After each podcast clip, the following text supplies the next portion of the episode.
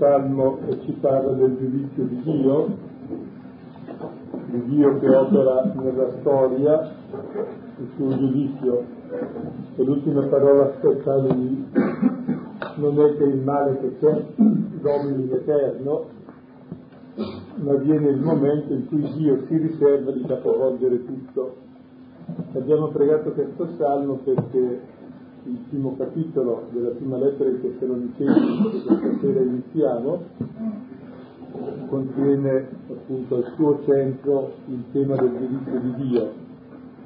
E prima di leggerlo diciamo un pochino il senso di tutta la lettera è questo, che quelli di Tessalonica si trovano in una situazione molto difficile di persecuzione e di pressione. E allora Paolo legge la loro situazione alla luce della croce di Cristo, cioè questa situazione di pressione di male è il luogo stesso che indica che sta avvenendo il giudizio di Dio nella storia. E quindi va vissuto questo momento come un momento di giudizio.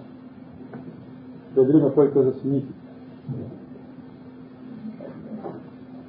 E anche direi prima di entrare chiediamo al Signore che ci illumini perché sono anche temi delicati dove facilmente entriamo noi a giocare con le nostre ideologie, con le nostre paure, con i nostri desideri, per cui si rischia anche di tradire la parola di Dio in base alle proprie ideologie, ai propri desideri e di piegarla dove vogliamo noi.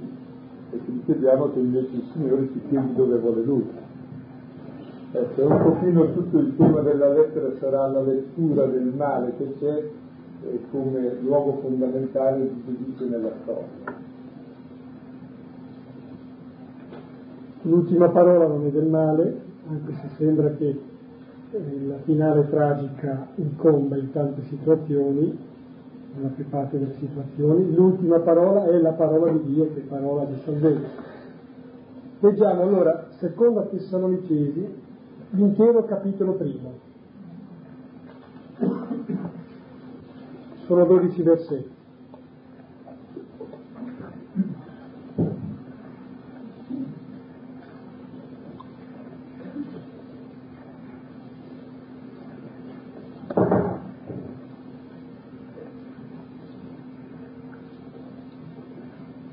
Seconda Tessalonicesi, capitolo primo. Paolo, Silvano e Timoteo alla Chiesa dei Tessalonicesi, che è in Dio Padre nostro e nel Signore Gesù Cristo. Grazia a voi e pace da Dio Padre e dal Signore Gesù Cristo.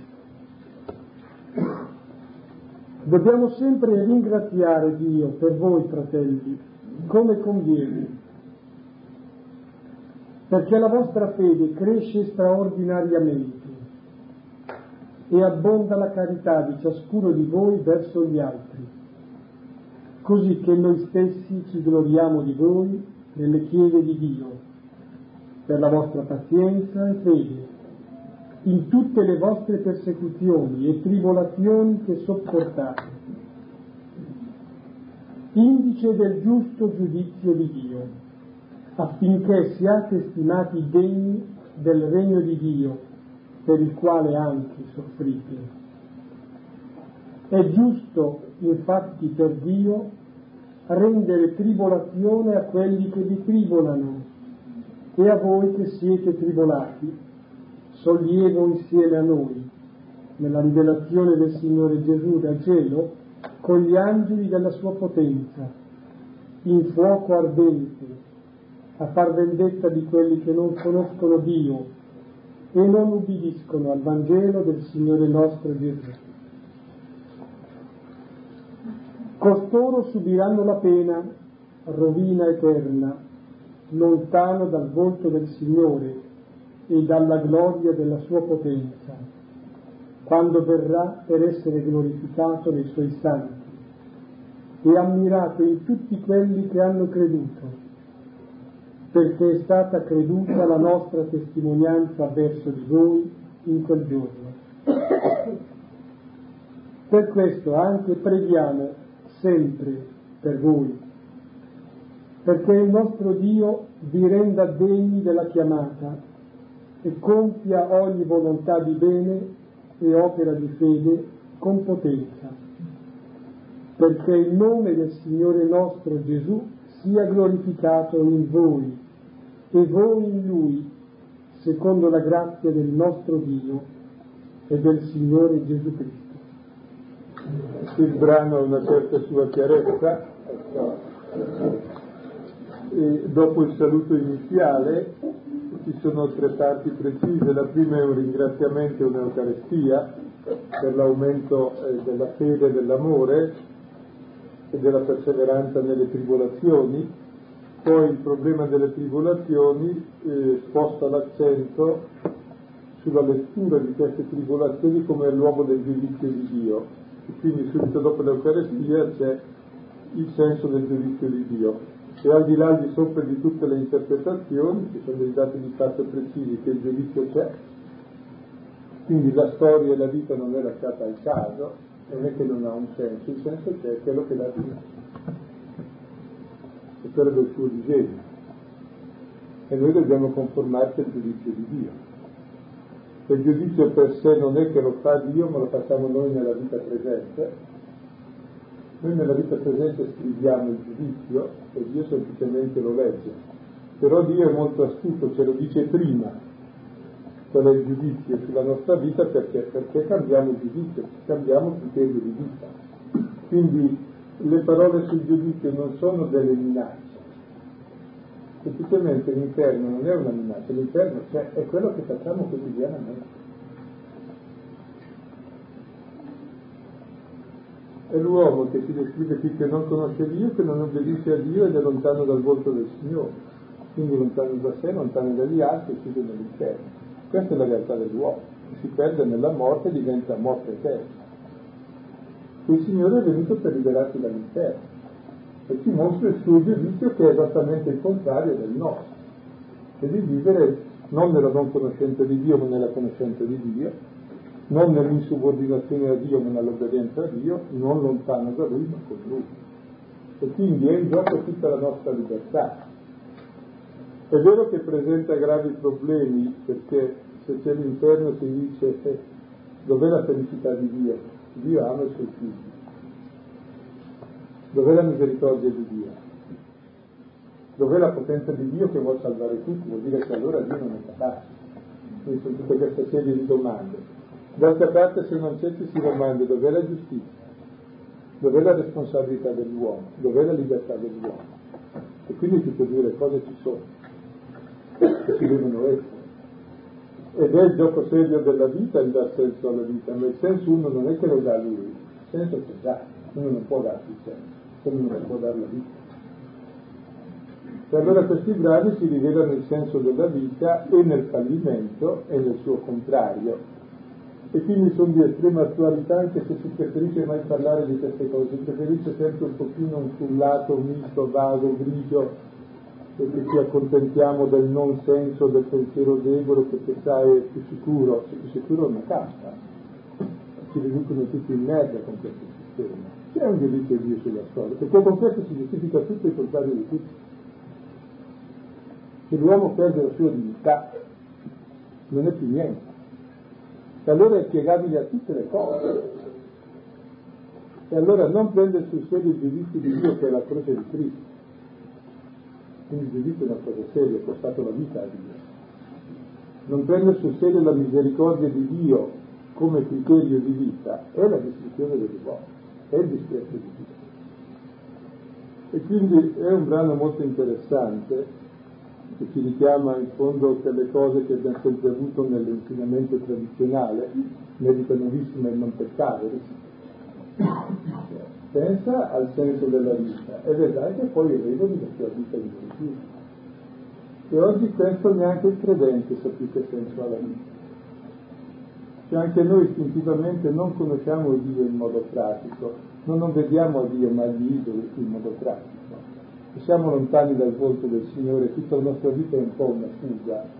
E allora un po' che questo brano ci aiuti a recuperare così le nostre radici con molta semplicità. E torno a dirlo, non è che il giudizio sia una minaccia, come non è una minaccia la mamma che dice al bambino guai a te se vai sotto una macchina. non è che lo minaccia e lo caccia sotto se non ci va sotto. Non vuole semplicemente che vada sotto perché sta andando sotto. Così tutte le minacce nella Bibbia non sono minacce, sono come le minacce della mamma che fanno vedere il male che stiamo facendo perché non lo facciamo. E quindi sortiscono il loro effetto esattamente quando non si avverano.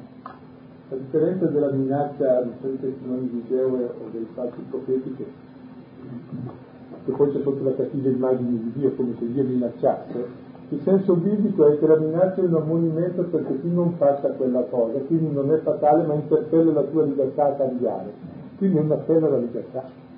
Quindi non è necessario che tu faccia così, anzi è sommamente conveniente il contrario e puoi fare.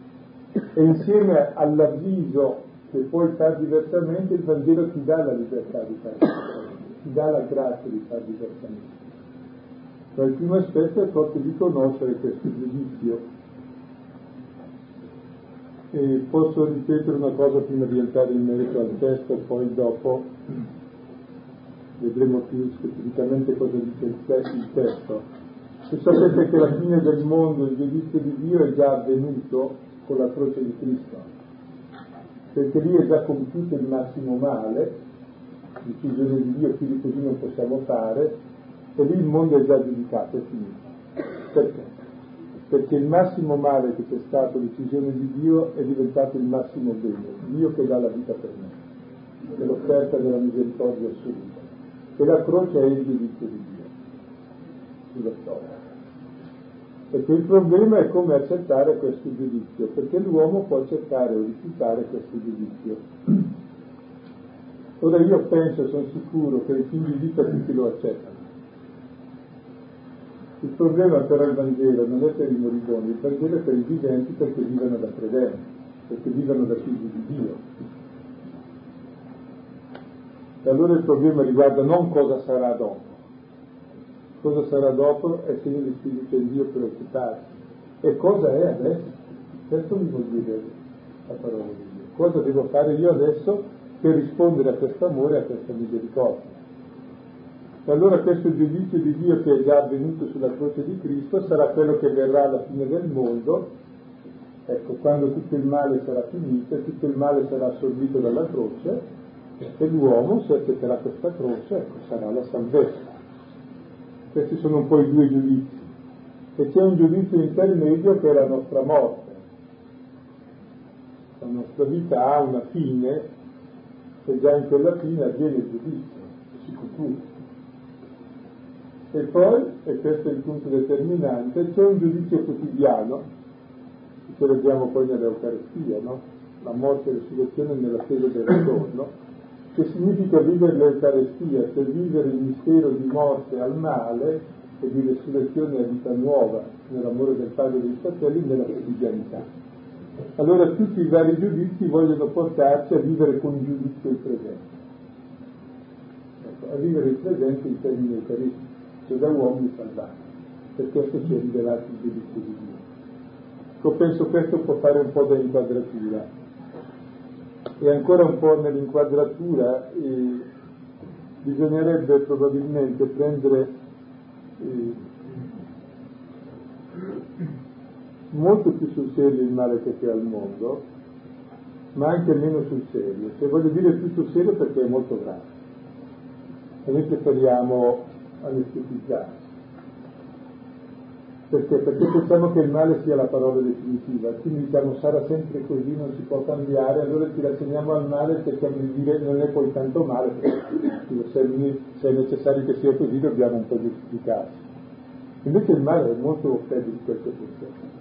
E se uno conosce un po' il bene e conosce Dio comincia a detestare il male molto di più. Come uno che sta male si rassegna, uno che sta bene dice no, sta meglio, sta bene.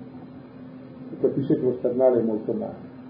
Quindi uno dei segni della conoscenza di Dio è proprio capire il male come male, che fa male. Ecco, contemporaneamente, oltre alla serietà del male, bisognerebbe arrivare a prenderlo meno sul serio, in senso profondo, che il male allora non è fatale.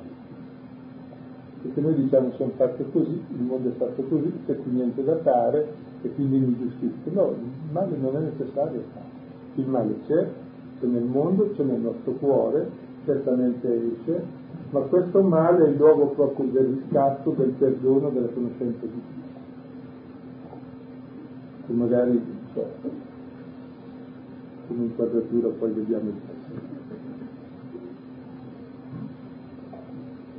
Leggiamo, sono tanti versetti da commentare, leggiamo per blocchi. Possiamo leggere innanzitutto il saluto. Paolo si parla Timoteo alla Chiesa dei Tessalonicesi che è in Dio Padre nostro e nel Signore Gesù Cristo. Grazie a voi e pace da Dio Padre e dal Signore Gesù Cristo. L'introduzione a questa seconda lettera è uguale a quella, alla prima lettera dei Tessalonicesi.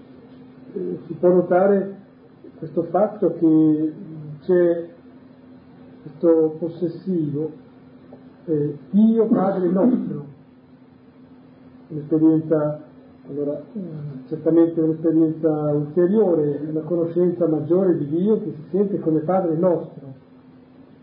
E poi ritornano quei termini augurali di grazia e pace, anzi più che augurali, sono davvero un annuncio, che la grazia e la pace ci sono date in Gesù Cristo e sono poi riprese ancora in modo che il brano inizia con, con queste parole e termina, capitolo termina ancora con il riferimento alla pace e alla grazia. Ecco, poi il primo blocco, ringraziamento il versetto terzo e quarto, dobbiamo sempre ringraziare Dio per voi, fratelli, come è degno, perché la vostra fede eh, stracresce, sarebbe il termine, cresce straordinariamente e abbonda la carità di ciascuno di voi verso gli altri, così che noi stessi ci gloriamo di voi nelle chiese di Dio per la vostra pazienza e fede in tutte le tribolazioni persecuzioni che sopportate. Allora vedete il contesto del giudizio è un ringraziamento, perché la prima parola è che dobbiamo ringraziare, che l'unico dovere che abbiamo nei confronti di Dio non è fare niente, perché Dio ha fatto tutto e ci ha dato tutto. L'unico dovere è dire grazie. Cosa vuol dire dire grazie? vuol dire accettare come suo dono tutto e vuol dire che tutto non ti separa da lui ma è ciò che ti unisce a lui. Perché? Perché ogni cosa la ricevi come dono suo e diventa segno del suo amore. Allora tutto il nostro rapporto con la realtà è un rapporto di dono che mi richiama il donatore. E allora vivo con pienezza tutte le cose create come dono di Dio sapendo che dietro c'è il suo amore che me le dona. E allora ogni frammento di realtà è luogo di comunione con Lui. Non c'è nulla che separa da Lui, perché tutto viene da Lui e tutto Lui. Ed è questo il senso profondo della vita cristiana, di tutta la creazione. Senso eucaristico. Si dice che nella vita conta, conta che cosa si fa, conta meglio forse il come si fa però è importante nell'esistenza anche il, e prima ancora, il, il vedere e come si vede, cioè come si vede la realtà. Questo dobbiamo sempre ringraziare, fare Eucaristia, presuppone che si, ve, si veda la realtà eh, come un dono, come una grazia, che si veda la realtà tutta come grazia. Se c'è la percezione del dono, allora nasce anche, non è che sia dobbiamo sforzarci, no, viene abbastanza spontaneo, credo, se si percepisce tutto come dono, viene spontaneo dire grazie, avere riconoscenza. Meglio rendere grazie e fare Eucaristia. Trovavamo già questa espressione nella prima lettera di Tessalonicesi. Di tutto fate Eucaristia, perché tutto è percepito come dono.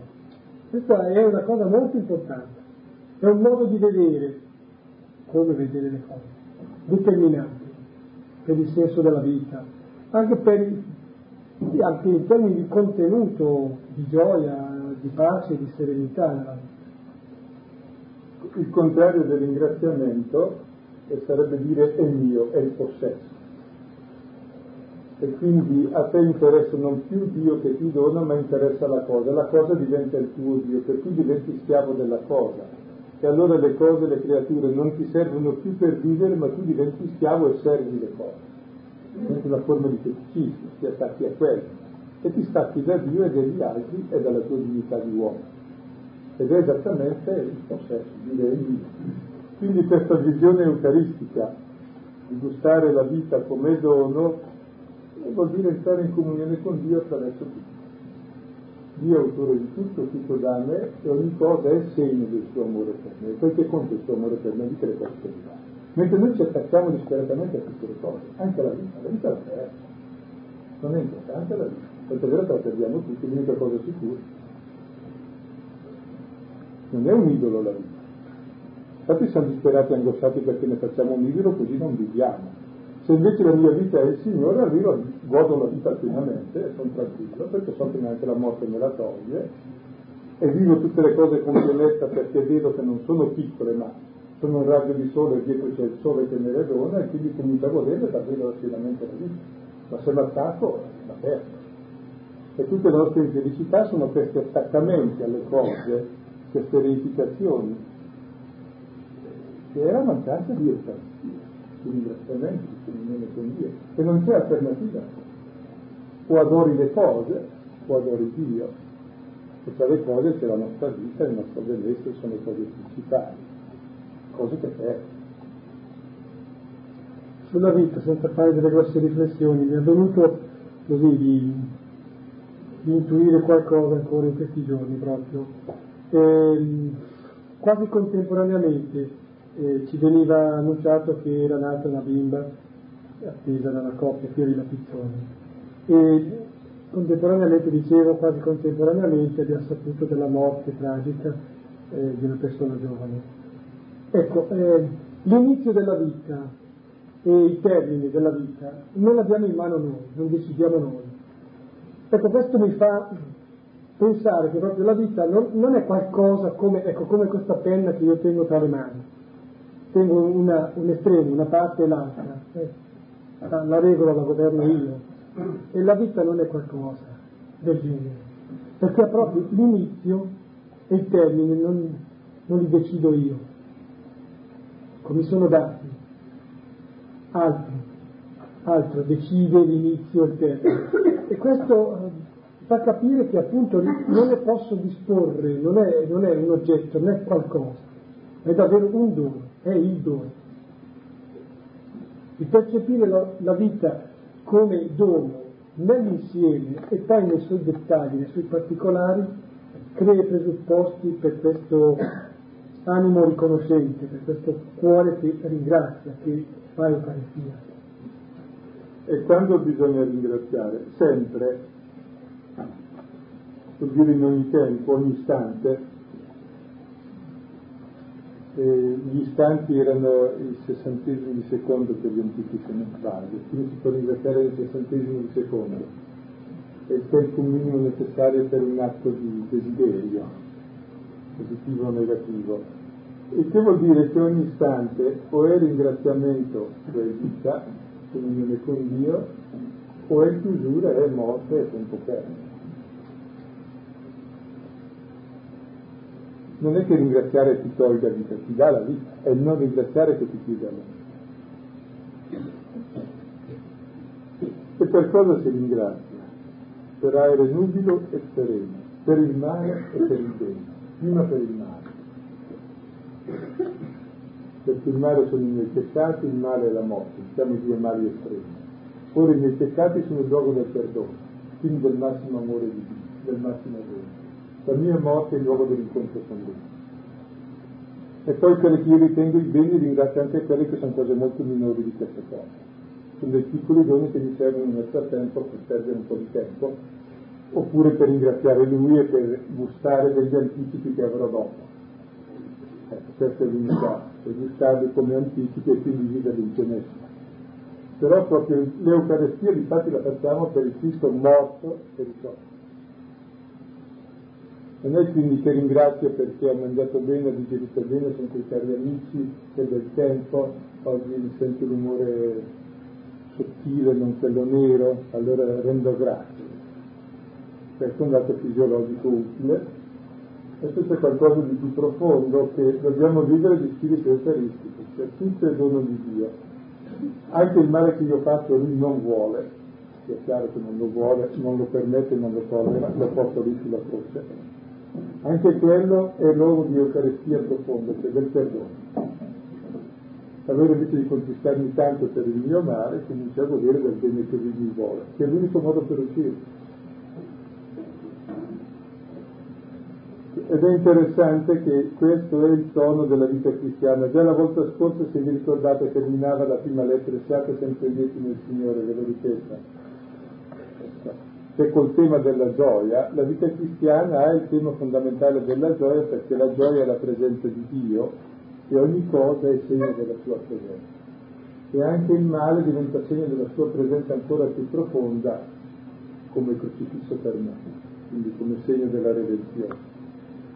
Allora l'Eucaristia abbraccia tutto,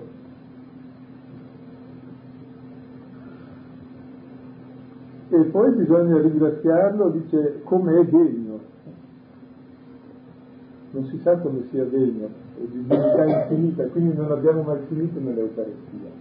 Tra l'altro l'Eucaristia è ringraziare, vuol dire essere contento che Dio è Dio e che Dio ti vuole bene. Quindi partecipi della gioia di Dio. Ed è la forma più alta di vita, partecipare è della gioia dell'altro. Se no cosa facciamo? Se no continuiamo a lamentarci, almeno dopo i 30-40 anni, dei nostri reumatismi, due forme di vita, serve, che Dio è Dio.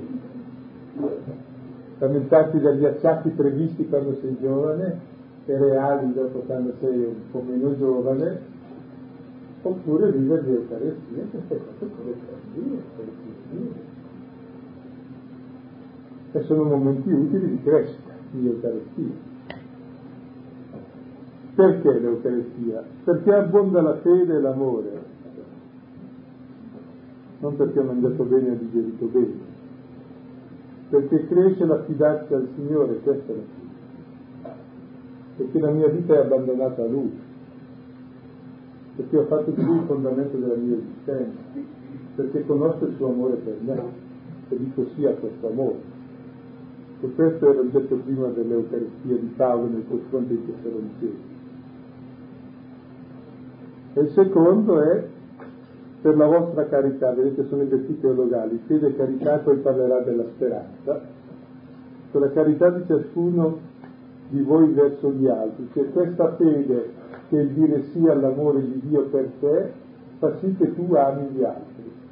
È come dire che ringrazia per la radice e ringrazia per i frutti. La radice è questo, questa fede in Gesù Cristo, che è ancorata in Cristo Gesù morto e risorto, come si diceva appunto, e i frutti sono questa carità, cioè questa accoglienza reciproca di ciascuno di voi verso gli altri. Paolo dice, noi abbiamo sperimentato che lui ci ha accolto e allora possiamo accogliere gli altri. Ecco, la radice produce frutto. Di tutto questo si ha riconoscenza e in tutto questo si prova gioia così che noi stessi ci gloriamo di voi nelle chiese di Dio. Questo ridonda a, a gioia e a gloria dell'Apostolo, dell'Evangelizzatore Paolo. Per la vostra paziente fede in tutte le vostre persecuzioni e tribolazioni che sopportate. Ecco, ora Paolo si gloria della pazienza nelle persecuzioni e tribolazioni e più deve essere il tema centrale della lettera, questa comunità si dice persecuzioni e tribolazioni. Paolo cosa dice? Di questo mi gloria, come delle mie così anche delle vostre, perché in questo voi avete la pazienza e la capacità di portare il peso del male del mondo, come Cristo, ed è proprio in queste tribolazioni che si compie il giudizio di Dio, cioè voi realizzate la croce di Cristo, la salvezza del mondo. Quindi la massima gloria sono proprio le tribolazioni, che il compiere in sé quello che ancora manca alla persona di Cristo, è la salvezza di tutti. Quindi il male, la persecuzione e la tribolazione non abbatte il credente. E negli Atti degli Apostoli, nella prima persecuzione, si dice che uscirono lieti dal Sinedrio per essere stati stimati degni, la grande dignità, di essere oltraggiati per Cristo, per essere bastonati. Quindi è una grande dignità la persecuzione. E altrove Paolo dice ancora che bisogna essere riconoscenti al Signore perché non solo ci associa alla, alla gloria, alla gioia, alla vitalità della risurrezione, ma ci rende anche degni di partecipare, di portare con lui il peso della sofferenza, della croce e della morte. un po' in tutti i discorsi escatologici anche nei Vangeli, il segno della fine del mondo non è dato dai grandi sconvolgimenti, dalle guerre, dai segni nel cielo, dalle varie che ci sono. Quelli non sono cose normali, sono necessarie per te, sono sempre avvenuti. Il segno della fine del mondo è sempre la persecuzione del credente. Cioè quando uno si oppone al male e fa il bene, lì è finito il mondo vecchio e nasce il mondo nuovo. Questo è il giudizio divino. E si compie nella storia come con la croce di Cristo, così con ogni discepolo che vive il giudizio di Dio nella storia. Ed è questo il vero segno della fine del mondo, che, è che c'è un mondo nuovo, che c'è uno che il male invece di fare è capace di vincere. Quindi è finito il mondo di male, è iniziato il mondo nuovo. E come lo si vince il male? Non facendo, cioè può fare perché chi lo fa la moltiplica, quindi non è che lo risolve, e poi gli cade in tempo, perché è chiaro. Invece il male è proprio avere quella capacità nell'amore di non restituirlo e di portare la, la propria dignità umana con le proprie difficoltà. Ecco. E adesso eh, dà un po' una definizione di queste tribolazioni, di queste persecuzioni, aprendo proprio la prospettiva, dando la lettura escatologica di questa come eh, segno eh, della, della fine del mondo. Persecuzioni tribolazioni che sopportate, indice del giusto giudizio di Dio, affinché siate stimati degni del regno di Dio, per il quale anche soffrite è giusto infatti per Dio rendere tribolazione a quelli che vi tribolano e a voi che siete tribolati sollievo insieme a noi nella rivelazione del Signore Gesù dal cielo con gli angeli della sua potenza, il fuoco ardente a far vendetta di quelli che non conoscono Dio e non ubbidiscono al Vangelo del Signore nostro Gesù. Ecco, tutte queste cose eh, Paolo le chiama endesma, cioè indicatori. Le persecuzioni indicano. Che cosa? Indicano il giudizio di Dio. Quello che è la croce. Voi lo vedete, questo è il segno della croce. E così voi siete stimati degni del regno di Dio. Proprio le persecuzioni vi fanno degni del regno di Dio perché l'ingresso al regno di Dio è attraverso la croce, è attraverso l'amore che vince il male, questo è il senso della croce. È la capacità di non farlo e di farsi le carte, con per il quale anche voi soffrite. Ecco, che atteggiamento dobbiamo avere davanti alla sofferenza? Sofferenza se uno non è ingenuo sa che ce l'abbiamo tutti e più o meno alla fine si tocca la stessa misura a tutti, in modo altro. Poi sarà misurata su ciascuno sulla sua capacità di portarla, che nessuno è superiore alle sue forze. L'atteggiamento e la sofferenza c'è non perché la vuole Dio, ma perché facendo il male abbiamo il male. E tutti gettiamo sassi in aria che ci cadono in testa ci domandiamo perché le guerre, e Dio dice perché le fate, scusa, ve le ordino io, me l'ha il medico, perché le ingiustizie e perché le fate, e perché le angosce e perché ve le fate, per tutti i mali perché ce li facciamo? Ecco, quindi il male lo facciamo e il male di fatto c'è. Però davanti a questo male c'è chi è capace di non farlo e di portarlo questo è l'indice dell'amore grande di Dio che sulla croce ha portato il male ed è l'indice della vittoria sul male ed è questo il giudizio di Dio, che il male è vinto e liquidato. E noi nelle tribolazioni e nelle difficoltà partecipiamo di questa vittoria sul male. La vittoria di Cristo è quella dell'agnello immolato e anche noi partecipiamo della stessa vittoria. Quella che al mondo sembra una sconfitta. E invece è la vera vittoria sul male. E il male che abbiamo come dobbiamo intenderlo? Il problema per Luca è passare dal malfattore di sinistra a quello di destra, perché malfattori siamo tutti. Facciamo il male. Ecco, uno si lamenta con Dio perché non mi salvi, te e me.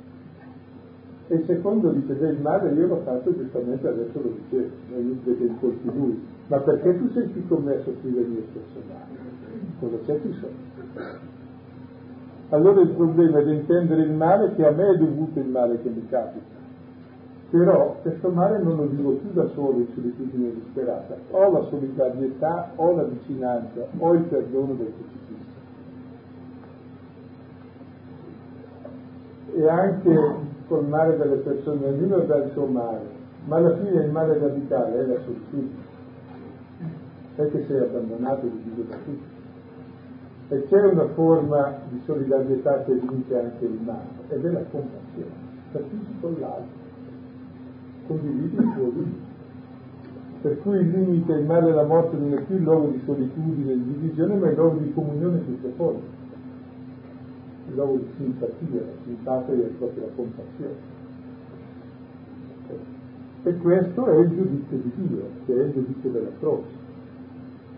E noi nelle tribolazioni partecipiamo di questa compassione, di questa simpatia di Dio per il mondo che redime il mondo. E allora hanno un grande valore le sofferenze di Cristo, una grande dignità.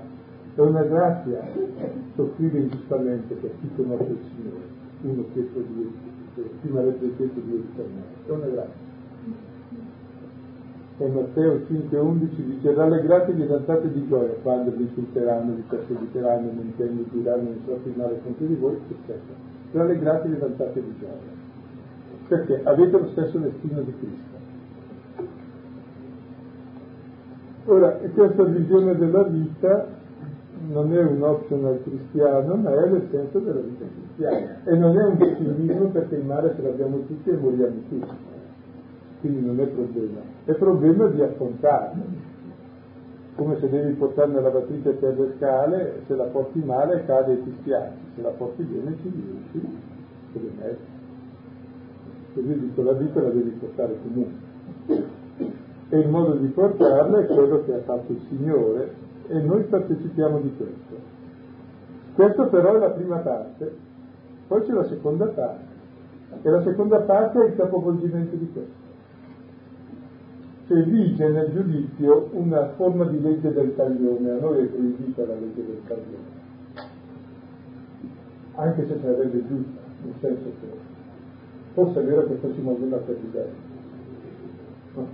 sarebbe già un avanzamento nella giustizia enorme, che uno riceva, paghi il fio delle sue malefatte, e non ci siamo ancora, quindi sarebbe anche un avanzamento. Comunque è vietato perché siamo nella legge della misericordia. Ecco. E tuttavia per Dio vale la legge del taglione. Lui può fare tutto.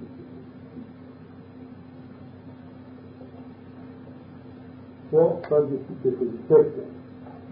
Perché Dio non ama l'animo verso nessuno e Dio può fare giustizia così perché la legge del taglione si è già avverata, cioè tutto il male lui l'ha già portato, a uno a uno come tutto il male dei figli lo porta il genitore che ama, così Dio ha già portato tutto il male del mondo. È l'agnello di Dio che porta il peccato del mondo. Quindi si è già avverata perfettamente la legge del taglione.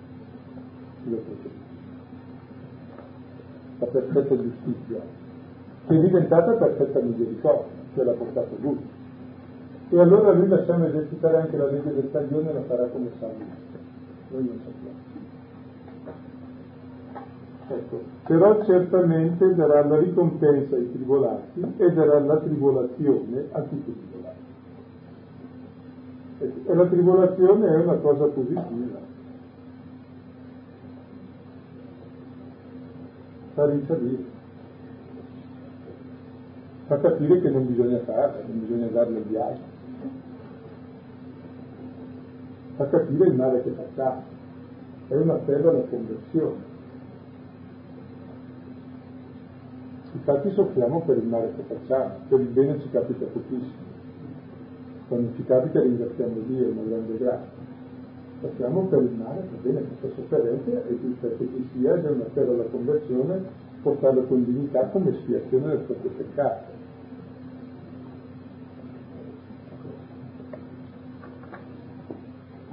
E quindi c'è nella, eh, nella, nella, vita un capovolgimento che Dio opera che corrisponde a quello delle beatitudini e delle lamentazioni di Luca se beati voi poveri, ahimè per voi ricchi, beati voi che piangete, ahimè per, per voi che ora ridete, eccetera.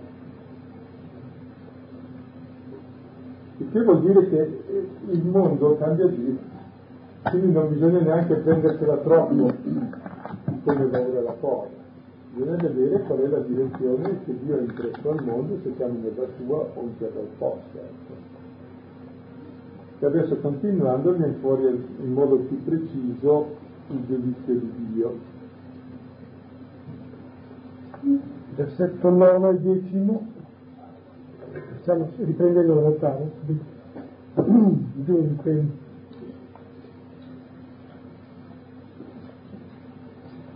la rivelazione del Signore, in fuoco ardente a far vendetta di quelli che non conoscono Dio e non obbediscono al Vangelo del Signore nostro Gesù.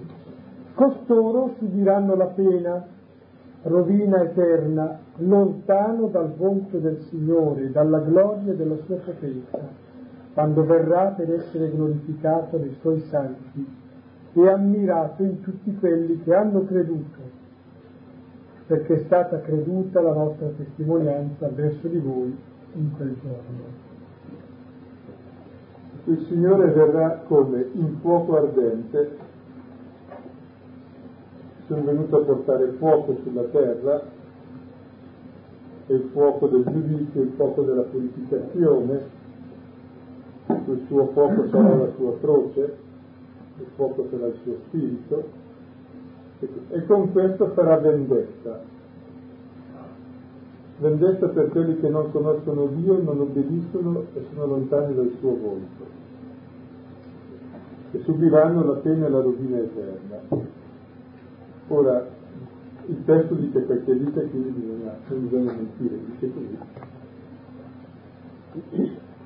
E tenete presente il contesto è di Eucaristia, di ringraziamento, di gioia per la venuta del Signore e questa venuta è esattamente una vendetta per chi non conosce Dio, per chi non obbedisce, per chi è lontano dal suo volto. Che praticamente è una vendetta per tutte quelle situazioni negative che noi tutti sperimentiamo. Se conosco io Dio. Questa è la domanda. Non è che devo condannare gli altri, conosco Dio. Obbedisco alla sua parola sono con lui e sono lontano dal suo volto, la mia vita va per altre strade. Perché quel che vale è proprio conoscere Dio, obbedire la parola e stare davanti al suo volto. E la perdizione eterna è esattamente non fare queste cose. Allora non è che sia una minaccia questa, cioè quello che noi facciamo è stare lontani dal volto e disobbedire ed è non conoscere Dio. Ed è questo l'inferno. Ed è questa la nostra rovina. E allora questo brano ci dice per favore state attenti che questa è la rovina eterna, quindi non fate. Non è che la vuole Dio, la volete voi, Dio vuole salvarvi da questo. Che cos'è venuto a fare il Signore? A darci la conoscenza. Quel Dio che nessuno ha mai visto, Lui ce l'ha rivelato. Quel Dio di amore e di misericordia. È venuto a portarci all'obbedienza della fede. Io il figlio obbediente, il padre dice ascoltate, fate come lui è venuto a presentarci il volto, perché noi siamo davanti a questo volto e ritroviamo la nostra identità. Cioè quel che Gesù è venuto a fare è liberarci dall'inferno. Però uno deve essere cosciente dell'inferno che vive se fa queste tre cose. E il grande male nostro non è la cattiveria, è l'imbecillità. per cui consumiamo il massimo male senza accorgerci. Se non conosciamo Dio, non conosciamo il senso della vita, non obbediamo la sua parola, siamo lontani dalla nostra identità, dal suo volto e ci sembra naturale. No, questo è l'inferno, non è naturale. È la perdita della vita. E Dio ci chiama a vivere ora invece una vita piena in comunione con Lui, nella quotidianità. perché lui viene per essere glorificato dai suoi santi, ammirato in noi, cioè Dio vuole essere ammirato in noi. Dice guardate che bello, i miei figli. E quello che Dio desidera è proprio che la sua gloria sia in noi, la sua pienezza di vita, la sua gioia sia in noi. E questo giudizio dipende da noi ormai. E quindi è, è importante la vita. Quando uno si domanda perché sono al mondo, sono al mondo perché accettate come cosa trascurata. Non sono al mondo né per laurearmi, né per imbrogliare il prossimo, né per guadagnare soldi, né per morire, né per fare bella figura o brutta figura. Sono al mondo per questo che è molto difficile, perché Dio si gloria di me, perché io partecipi alla sua vita eterna nella misura sempre più piena. E a questo tutto aiuta e tutto porta se vivi il spirito di Eucaristia, che non c'è niente che ti è poco anzi tutto perché c'è non perdere nulla per favore della tua vita, vivere in te un rendimento di grazia.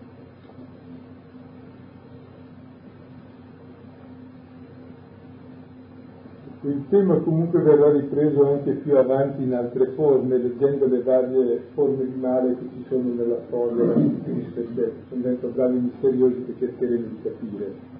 Comunque già mi sembra che il brano di questa sera ci mette sull'avviso di due strategie di vita. Una è una vita eucaristica in cui conosco Dio, obbedisco alla parola, sto davanti al suo volto per fare che? Per ringraziare, perché sono contento di tutto e di tutto. E allora riesco a vivere la mia vita, ogni istante della vita, raccogliendo tutti i frammenti come pienezza di comunione con Dio l'altro invece è tutta una vita che perdo fino alla rovina eterna, cioè allontanandomi dalla sostanza della vita. Il corso della fede di cui dicevamo e di apertura nei confronti degli altri, è la carità che abbonda, carità di ciascuno verso gli altri, e l'altro invece è la strategia eh, suicida, quella che viene irrogata la pena omicida dall'esterno, è la strategia suicida di chi è chiuso in sé, quelli che non conoscono Dio, non obbediscono al Vangelo, cioè non è perché non danno un assenso di fede, è poi una chiusura, una chiusura in se stessi. Ecco, subiranno la pena a cui loro stessi, noi stessi ci condanniamo, non è che debba essere irrogata più in là, per me dice, l'inferno lo viviamo già, non si vive adesso. Lontano dal volto del Signore, ecco, lontano da, da, dall'apertura del, della conoscenza, dell'esperienza, dell'identità di Dio, anche quindi dell'identità nostra. Ecco, sono le due strategie, vero? Ci è data la possibilità di, di scegliere, siamo invitati, questo è l'annuncio, siamo invitati ad accogliere il dono della prima possibilità. Per questo credo che allora la chiusura di questo capitolo è questa preghiera, leggo allora i versetti 11 e 12, per questo anche preghiamo sempre per voi, perché il nostro Dio vi renda degni della chiamata e compia ogni volontà di bene e opere di fede con potenza, perché il nome del Signore nostro Gesù sia glorificato in voi e voi in Lui, secondo la grazia del nostro Dio e del Signore Gesù Cristo. Ecco, allora Paolo conclude dicendo che prega sempre e il fine della preghiera è perché Dio ci renda degni della chiamata, è Lui che ci chiama, è Lui che ci rende adeguati alla chiamata, è Lui che compie il bene al quale ci chiama. E qui possiamo avere fiducia, uno non può dire io non ce la faccio.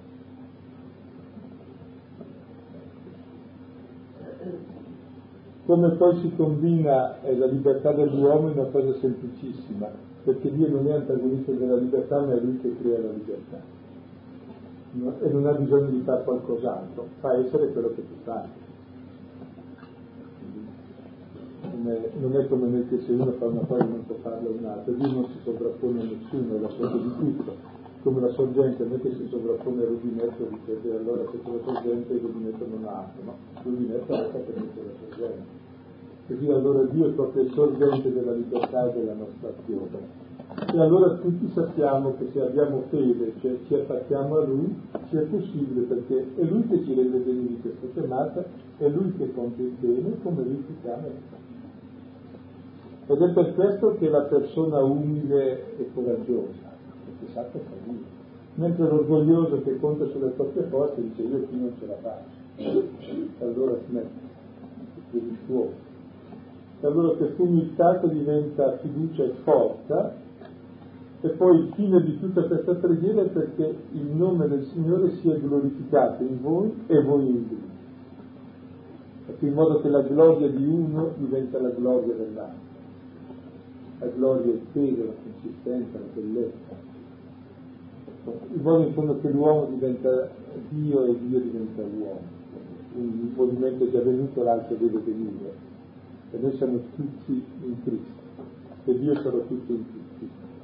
Ecco allora eh, questo brano è bellissimo perché è praticamente una chiave di lettura della storia globale dell'uomo, dandoci la strategia di vita attuale nel quadro del, però del fine ultimo. Quindi possiamo rileggerlo. Posso dare i punti magari su cui riflettere durante la settimana. Il primo punto è fare l'Eucarestia. Leggete il Salmo 104, che è un cantico delle creature, dove vengono nominate tutte le cose e dietro le cose c'è il volto di Dio che le dona. E quindi vedere la creazione in fondo è vedere Dio, è ringraziare Dio. Dopo pregate il Salmo 136, che è il grande Hallel, che è un salmo eucaristico, eh, che dice il perché di tutte le cose della natura e della storia. Perché? Perché è eterna la sua misericordia. Tutto è oggetto di Eucaristia. E tenete presente che nel Vangelo è cantato immediatamente dopo la predizione del tradimento di Giuda e del rinnegamento di Pietro, dopo che Gesù dà il suo corpo nelle nostre mani e dopo la sua morte e perché la sua morte, il nostro tradimento, il nostro rinnegamento, perché è eterna la sua misericordia. Quindi possiamo fare Eucaristia di tutto. Dopo come terzo punto potete prendere sul giudizio di Dio Luca 6, 19 26, sono le beatitudini, lamentazioni, beati voi e il mio peccato. I due modi di vivere. Poi sulle due vie leggete Deuteronomio 30, 15, 20, ecco io pongo davanti a te due vie, quella della vita e quella della morte. Cioè, e tutta la nostra vita è uno stare davanti a queste due vite, vie. Se accettiamo che Lui l'obbedienza a Lui è la nostra vita, Deuteronomio 30, 15, 20. Possiamo ora rileggere il testo e vedere futuro. Preoccuparsi del futuro vuol dire non avere fiducia in Dio, quindi è un peccato. Invece questi brani sono, hanno un altro senso, occuparci al presente della cosa fondamentale, cioè di vivere con criterio. Quindi invece che star lì a spostarli, aver paura di ciò che sarà, cerchiamo di viverli ora nella pienezza di ciò che c'è, perché questo è il senso di questi brani non sei specialista a usare male anche il bene, no? Questo Dio mi fa paura e allora cominci a aver paura di Dio che il peccato peggiore non c'è. Invece il brano è un appello a vivere il presente proprio nell'ascolto, nell'obbedienza e nella conoscenza di Dio, piano. Inizio così, dicendo quanto meno, quanto meno credo che sia apprezzabile questo fatto che come al, così al tempo proprio della primissima generazione che è Gerusalemme.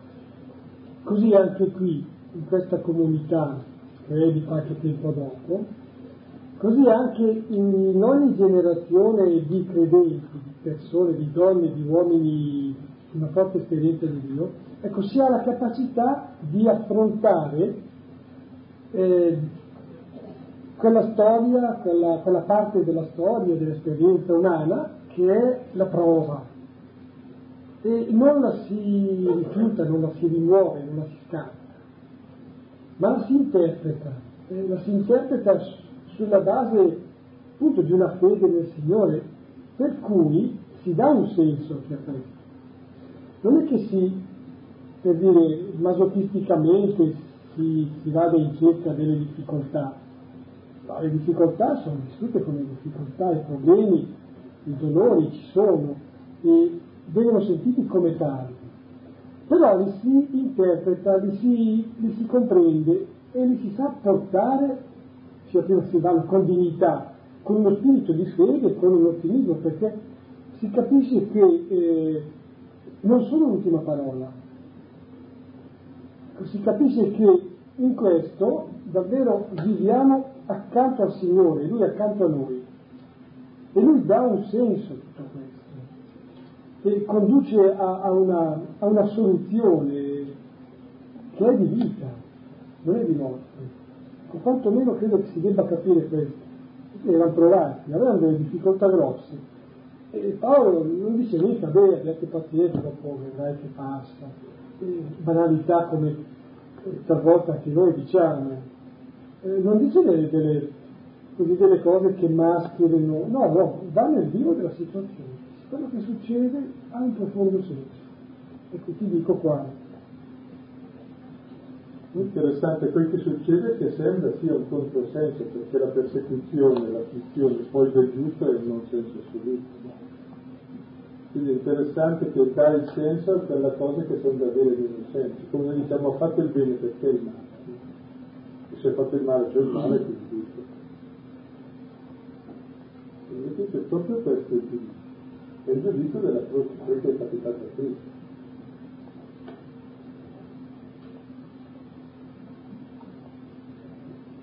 Ma sentiamo un po' cosa pensano anche. E io credo che non sia facile dare delle... perché non, non siamo molto abituati. Si diceva prima, parlottando poco tra noi, anche nel Vangelo c'è, beh, c'è il fatto di Gesù Cristo che è il che porta la sofferenza, ma c'è anche proprio una specie di trattazione al riguardo, soprattutto nel Vangelo di Luca, si diceva al capitolo tredicesimo, il senso della storia. Ecco, con quali criteri, dal punto di vista di fede, si interpreta la storia. Ma un discorso così esplicito come questo ci riesce, diciamo, anche nuovo. Eh? eh? Così? Matteo 25. Cioè,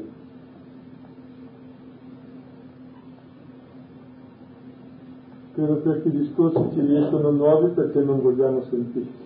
Cioè, ogni volta che leggiamo sono nuovi, perché passiamo ad altro dopo. Dopo adesso pensiamo alle altre cose, invece dovrebbero essere i criteri di tutte le cose li conosco anch'io, dicevo, mentre leggevo, sono cose così, perché le rimuoviamo istintivamente ed è proprio invece il senso della vita, ecco, che è poi la croce di Cristo e della nostra salvezza. Perdiamo altri criteri, altri giudizi che interferiscono e ci disturbano su questo. E magari mentre li leggiamo diciamo, oh, strano, che roba, e poi se li leggessimo tra tre giorni diremmo, ma questo non è giusto. nel leggere questo passo di Tessalonicensi che ho rivisto un po' la sensibilità francescana che laudato il Signore per Salvatore e fossero anche per sorella nostra morte.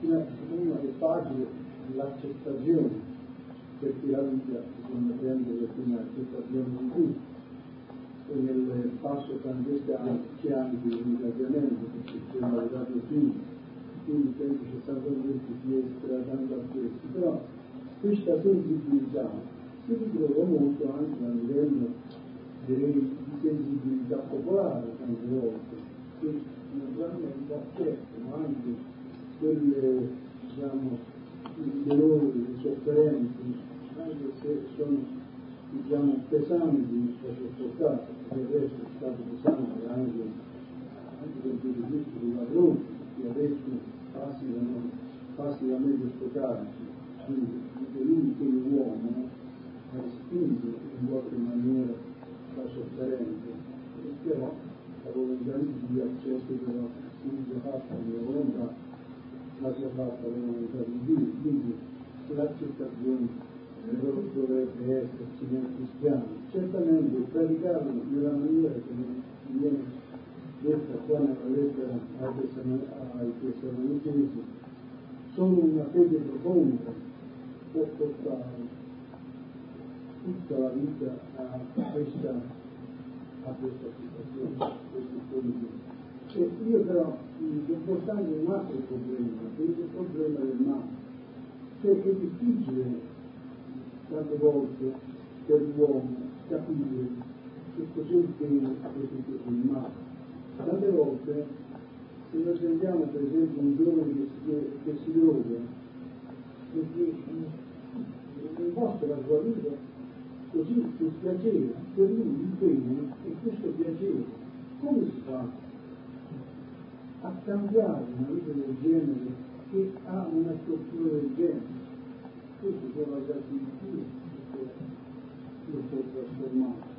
Io penso che sia una cosa, il male è una sua punizione interna che non paga e questo non pagare del male è una forma grossa di richiamo alla conversione. Se il male non paga, fa male, chi lo fa? Cioè uno lo fa credendo che sia bene, poi si accorge che è male sta male questo suo star male è una cosa molto importante, è quello del malfattore in croce che diceva capito.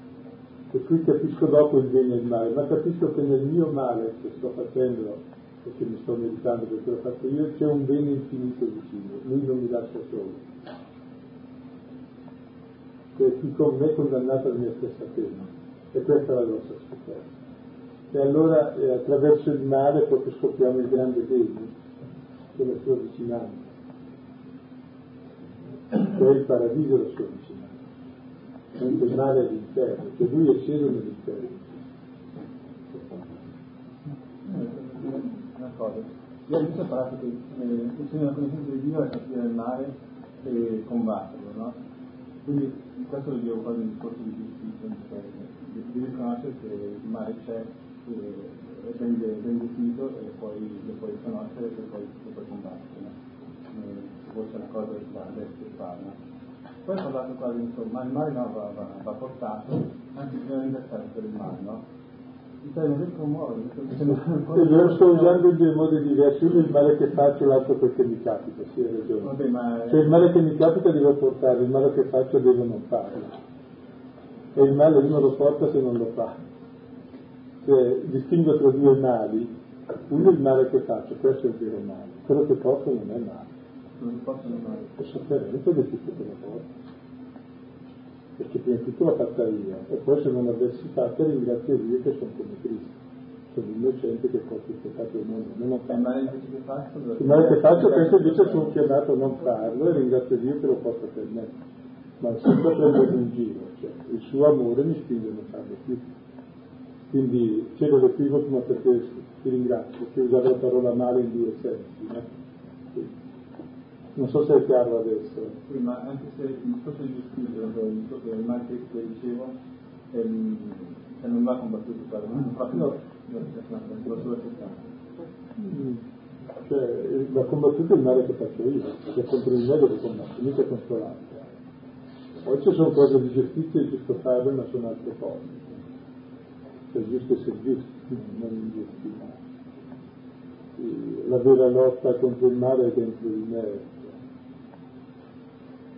dove c'è il male di tutti, il male. E poi interessante il discorso più articolato l'avevamo fatto l'anno scorso nella lettera ai Galati, dico che anche se mi sforzo di non farlo lo faccio lo stesso perché c'è il male in me. E allora proprio il male in che esce diventa il luogo più profondo dell'esperienza di Dio come perdono e come riscatto e come crescita nella conoscenza di Dio e nella misericordia. Perché la parola ultima è proprio la misericordia di Dio, che è il giudizio di Dio, che assorbe il male. Ed è per questo che il male allora non è più fatale, perché per quanto ne abbia fatto ne faccia, eh, è sempre già redento ed è sempre un nuovo incontro con la misericordia. Ma questo mi deve portare allora non a prendere in giro la misericordia, ma finalmente a tenerla presente come criterio di vita. Però capisco è un cammino che siamo chiamati a percorrere e ci vuole anche pazienza. Però il fatto queste cose di dirle ecco, e di averle chiare un pochino uno comincia a ragionare in altri termini sulla sofferenza, sul male, sull'inevitabile, cioè, comincia ad avere altre categorie che sono quelle di Cristo. Io volevo dire, se il male non parla, perché ha lasciato il Perché? Sì. Voglio dire, come detto prima, in realtà Dio non minaccia, che la prima minaccia della mamma che dice non date la macchina. Però anche io se poi il figlio va sotto la macchina, la mamma non finisce. Esatto, però va sotto la macchina e questa è la punizione. Però va sotto la macchina, questa è la punizione. Infatti Dio non punisce il male che si punisce. Bisogna andare sotto la macchina per non fare il male. E no, ma è proprio... Il male è attraversare la strada senza guardare. Quindi sotto la macchina... Andare sotto la macchina. Sì, sì, sì, sì, una conseguenza. Quello Eh. Dio non punisce, è il male che ci punisce. Non so, però io non riesco a non riesco a vedere solo il male come conseguenza del male dell'uomo, del male che fanno gli uomini, perché credo che purtroppo è proprio nel sistema della vita, nella natura stessa, che si sono sistemati differentemente dal bene e dal male dell'uomo. Persino gli animali che non conoscono il male devono, devono uccidere fare del male. E Dio è convinto che noi non siamo, che siamo uomini. Dio è convinto che noi siamo uomini e non bestie. Certo, però Siamo suoi figli, e quindi queste cose possiamo e dobbiamo non farle. che ci sono comunque delle cose che siano una ci sia, penso che ci siano delle, dei mali che non sono conseguenza di una libera scelta dell'uomo. Sì, è vero. Dipende, uno può essere educato al male, portato al male, Sì. dei genitori, della famiglia, anche da quello che succede nella. Quindi fino a che punto poi la giustizia divina deve, deve arrivare alla, alla, alla punizione di una, di una persona che ha fatto del male ma effettivamente tante volte ci è stata portata, non è comunque, non ha deciso lui di fare il male. Io non mi preoccupo di questo per tre cose almeno. Uno, Dio non punisce. E non- Punto secondo, l'inferno lo facciamo noi di per lui. Lui viene a salvarci. Cioè, voglio dire, se io mi butto dal decimo piano e muoio, non è Dio che mi punisce. E sarebbe grave se non morissi. Dire che la testa è molto dura non posso vivere con la testa così. E quindi, e quindi non è punizione. Cioè, l'inferno è la costruzione del male che facciamo noi allontanandoci da Dio. E Dio dice, per favore smettila di andare via che io ti sto inseguendo. E quindi non posso imputare a Dio, è seria la libertà dell'uomo, noi la sottovalutiamo e diamo la colpa a Dio e Dio vabbè, porta a casa tutto, ma insomma dice per favore tieniti le tue colpe che se tu te lo fai, io tutta la vita che ti inseguo e che do la vita per te e tu continui di nuovo a dirmi che sono cattivo e ti punisco, cioè questa presa in giro finiscila. Sei tu che ti punisci, che pensi male di me, pensi male di te, ti butti via e lo carichi addosso a me e io l'ho portato, però ti dico adesso prenditi le tue responsabilità sto sbagliando, mi sono fatto l'inferno e ti rendo grazie che sei venuto a cavarmi fuori. Non vuole nulla di più di me. Sì, ma tu sotto sotto è questo, perché se dici se Dio castiga, oh, è una cosa seria. Mentre invece Dio non castiga, sotto però c'è una cosa che è interessante, perché prima di tutto è vero che pensiamo così. Ed è questo il male che c'è in noi. E Dio è morto in croce per dirci guarda non pensare così, perché io sono diversa. E poi sotto c'è quel che ricevi dell'educazione, della non conoscenza che è chiamato l'ottavo sacramento, cioè credo che il male nessuno lo fa. C'era un cardinale gesuita, Biglio, che dopo non scardinalato, che diceva che per fare il peccato mortale ci vuole piena avvertenza, materia grave, piena avvertenza e liberato consenso. Dice, nessun uomo arriva alla piena avvertenza al deliberato consenso, perché nessuno è abbastanza intelligente e abbastanza libero da poter fare il male. Perché se sapesse non lo farebbe. Lo si fa sempre per un inganno dell'intelligenza, pensando che sia bene quindi per una data valutazione oppure per un inganno della sensibilità, che non sono libero e sono costretto a farlo. E credo che Dio queste cose le conosce meglio di noi. Però direi che è utile togliersi il condizionamento attraverso la conoscenza e la libertà. Per cui l'educazione alla fede sarebbe proprio la conoscenza dei valori, che allora ti toglie l'ignoranza, e alla libertà per il bene che ti toglie i condizionamenti. E qui davvero è un fatto molto grosso di responsabilità comune, cioè dare un'educazione ai valori e alla libertà. Perché è chiaro che uno non è responsabile del male che fa. Tanta gente che conosci che ha fatto male anche gravi, è così evidente che non è responsabile. Anzi, quando uno conosce le persone da vivente si accorge sempre che il male uno l'ha fatto per errore ed è il primo a soffrire, ma Dio queste cose le capisce. Quindi è stato bene tirare fuori questo problema perché sennò uno dice ma allora proprio cosa avviene? Perché il male lo facciamo tutti e non ci sentiamo liberi. È un discorso serio e c'è. E qui ci si dice quasi un'altra cosa, che c'è questo male sappiamo che c'è, eppure stranamente questo male è superabile. Perché? Perché si può non fare perché c'è questa chiamata alla libertà c'è questa chiamata alla conoscenza di Dio che è progressiva chiaramente, per cui diventi sempre più libero, capace di conoscere il bene e di volere il bene. Ed è la proposta positiva ecco, di questo brano, che sarebbe l'uscita dall'inferno, perché noi pensiamo sempre all'inferno qualcosa di là, mentre non è qualcosa di là, è qualcosa di qua.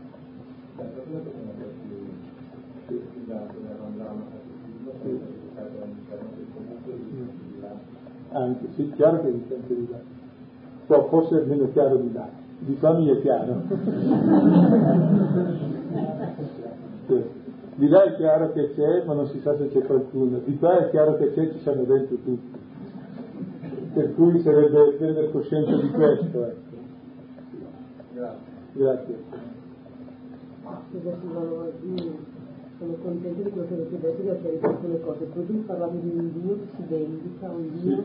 Ah, è bello che Dio si vendica. Eh, non mica tanto. Oh sì, lasciamo vendetta a lui. capire perché proprio... Ascolta, eh, diceva San Francesco di Sales, io preferisco essere giudicato da Dio che da mia mamma. Quindi mi piace la vendetta di Dio, mi. Che lui si vendichi di me mi va bene, che altri si vendichino no, ma che lui si vendichi di me. Che colui che ha dato la vita per me che lo mette in croce si vendichi pure di me. Non so che vendetta sarà, ma sarà interessante. Tant'è vero che quando eh, Giacomo e Giovanni eh, man- vogliono mandare fuoco dal cielo, Luca 9,52, perché non hanno accolto Gesù, vogliono una vendetta, e Gesù dice, ma voi non sapete di che spirito siete. Figlio dell'uomo è venuto per salvare, non per perdere. Cioè la sua vendetta è salvare.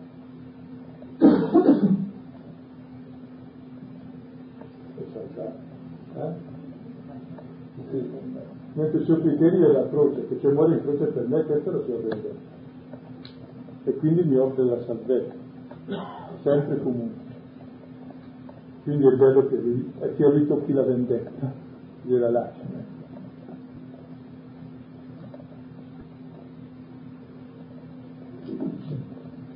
Proseguiremo. Eh, alla conclusione eh, vi premetto un avviso, vedo qui un'indicazione di un incontro che ci sarebbe il 24 gennaio, domenica prossima, alle ore 21 presso l'Auditorio San Fedele. Eh, c'è eh, un certo padre Bruno Ussar, domenicano, assieme alla collaboratrice del villaggio Neve Shalom Mahat Salam, voi lo conoscete? Qualcuno conosce, roba abbastanza interessante, e parleranno, parlerà, ho sentito parlare di un sogno, ecco questo sogno di questa isola di pace, è un'iniziativa eh, non lontano da Gerusalemme, in cui villaggio in cui convivono israeliani, palestinesi e quindi religioni diverse e persone che avrebbero motivi per, stando alla, alla realtà di fatto, motivi per trovarsi in disaccordo. Invece lì appunto c'è questo tentativo che dato oramai da diversi anni, la scuola per la pace. Un altro avviso, e niente, oggi è cominciata la settimana la, di preghiere per l'unione e l'unità dei cristiani. Bene, adesso chiediamo al Signore che ci insegni a pregare nell'ascolto della parola e nella lettura della, della realtà, della storia, grande o piccola che sia. Non una piccola storia, ma una storia più grande attorno a noi. Signore insegnaci Nell'ambito di uno di questi sottogruppi, cioè quello con aria ispirata, abbiamo ulteriori due sottogruppi. La bocca a bocca. In genere noi dal punto di vista del salvamento è opinabile la cosa, però è meglio che sono fatte tutte le cose come voglio sentirsene dire, è fare il boccanale per, cioè appoggiare la vostra bocca al livello delle narici e soffiarci dentro con le modalità che vediamo trovare. Non preoccupatevi che non mi soffio, Primo, perché il naso in genere è più rigido della bocca, quindi appoggiate in pratica le vostre labbra su una superficie rigida Secondo,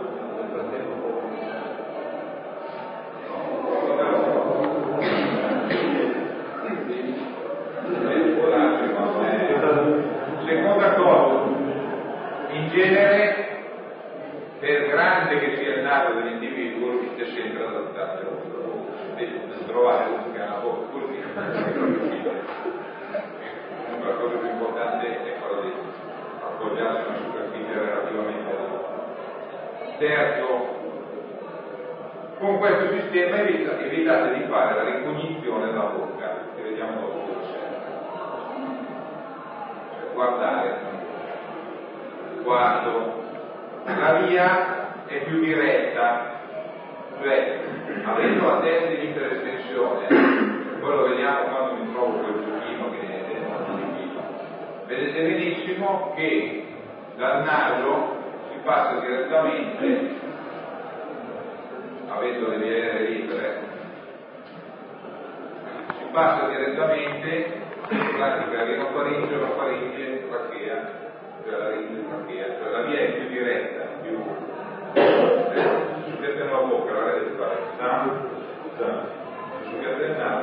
di L'ultima cosa è che eventuali sovrappressioni che fare possono essere scaricati nei centri parlamentari.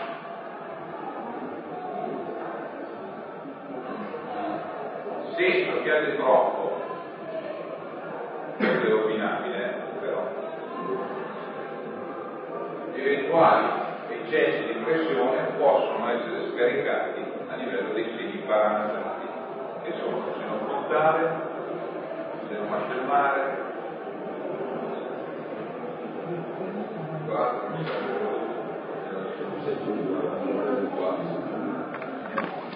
Vediamo un caso più semplice. Dobbiamo fare, abbiamo che è nelle fasi iniziali della dell'asfissia d'annegamento. Lo recuperiamo, lo vediamo. Questo qui abbiamo già visto che può darsi che sia in arresto respiratorio e non sia arresto cardiaco, perché all'interno c'è la spinta l'annegamento al cuore tensione della testa e il intestino Seconda cosa da fare, vedere, allora, sarà cianotico o non cianotico, comunque, un po' blu, a livello dell'acqua, a livello dell'età, sicuramente un intenso sarà. Non, non aspettate di vedere blu, blu, blu. Ma quello che vi deve, che dovete guardare soprattutto è la chiave e non vedete il movimento stesso solare. Ah, parentesi, le donne respirano di petto, l'uomo respira di pancia. Allora, solo di respirazione L'uomo respira di pancia, le donne respirano di petto. Le ragioni anatomiche. Infatti le, le donne tirano sempre con la parte alta, usando le e due per pancia e latte di polmone, le donne tirano giù così, l'uomo tira giù così. Eh? vedere toccare allora toccare plesso solare irba mano irba guancia irba ma nello respira nello stesso tempo sente anche il polso e quelle cose lì poi tanto diventi bravo quando ti velocemente a questo punto abbiamo già deciso che non respira qua è immobile compresa l'immobilità al gatti di testa allora completo questo non respira è immobile. Qua però bisogna spiegare anche il circolo il circolo corso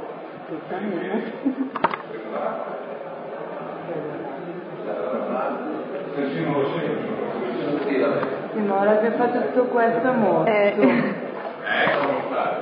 Se il respiro. Non funziona, dobbiamo fare la respirazione. A questo punto dice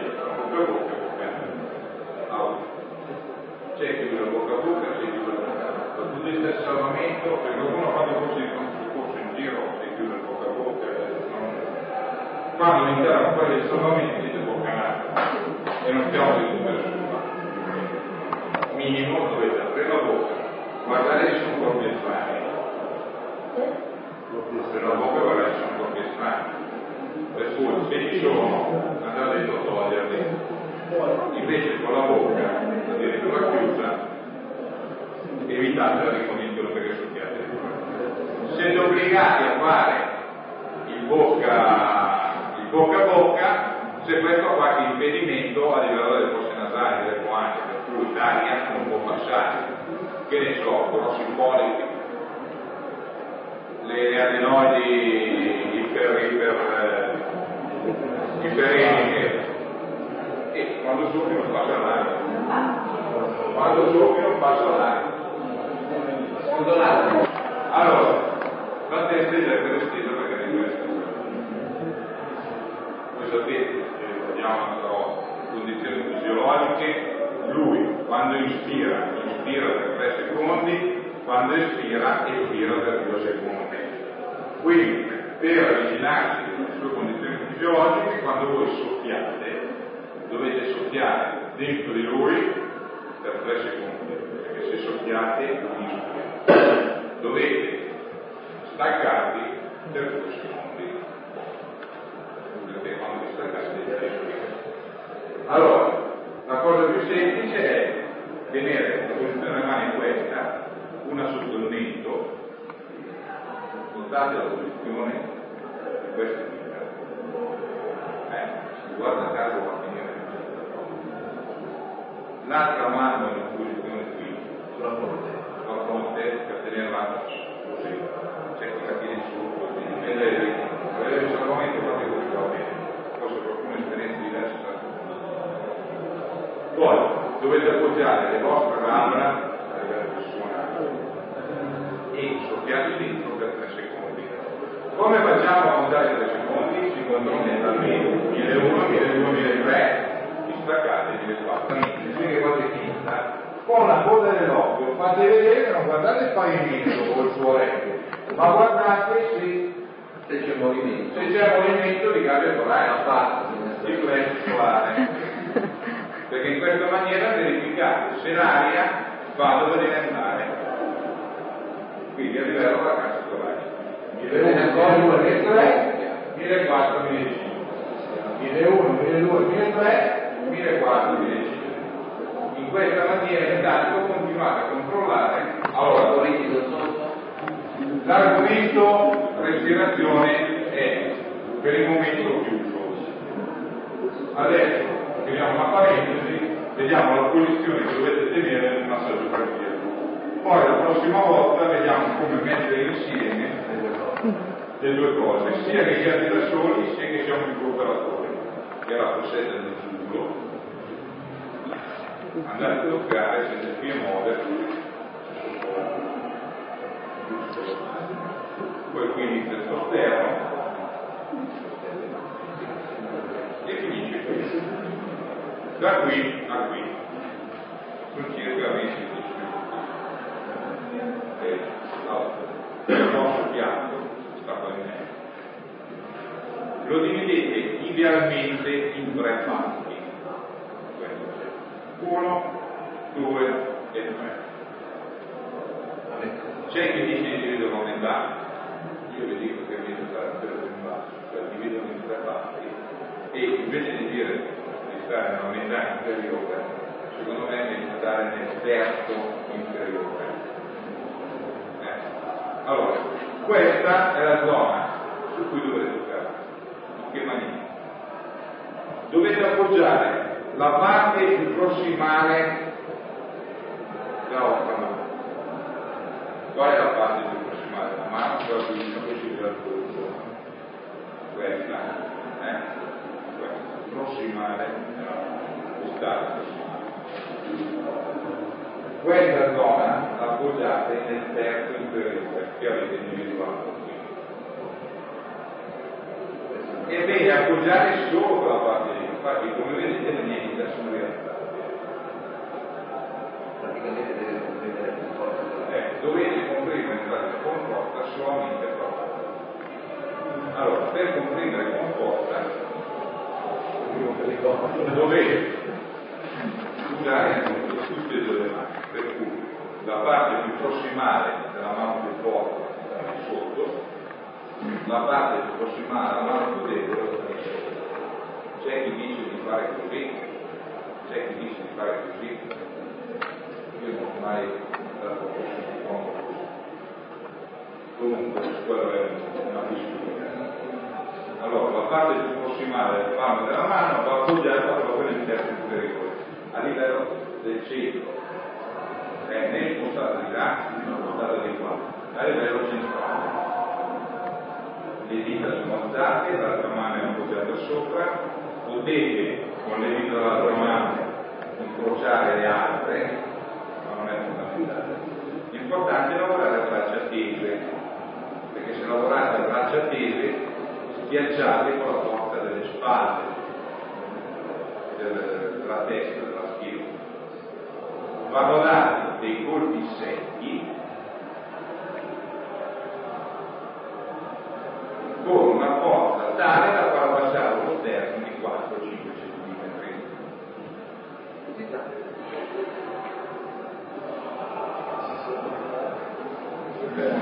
Grazie, in un momento.